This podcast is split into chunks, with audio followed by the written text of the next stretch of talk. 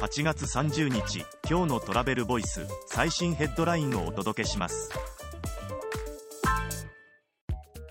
国交省が推進するサイクルツーリズムとはインフラ整備からデータで読み解く新たな旅の形態までトラベルボイスライブレポート PR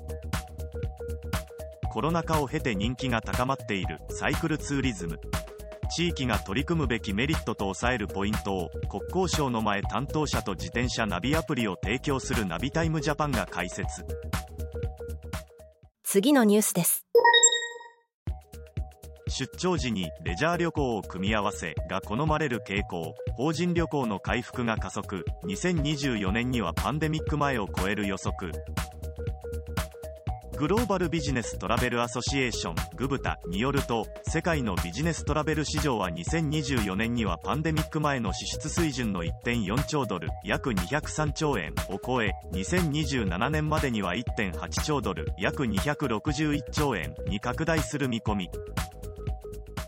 次のニュースです。トラベルポート大手法人向け出張管理プラットフォームを統合。NDC 含む出張手配の選択肢を拡大。トラベルポートは2023年3月に買収した大手法人向け出張管理プラットフォーム DEEM をトラベルポートプラスに統合する。業務渡航旅行会社 TMC 企業出張者は NDC を含めてマルチソースコンテンツへのアクセスが可能に。次のニュースです。デルタ航空羽田ホノルル線に新規就航。10月29日から毎日運航で。デルタ航空は2023年10月29日に羽田ホノルル線にデイリー運航便で新規就航する。使用機材はボーイング 767-300ER 型機。次のニュースですティアインバウンドに日本でのサッカー観戦ツアーを販売。サガン鳥栖の公式戦を核に観光庁観光再始動事業に採択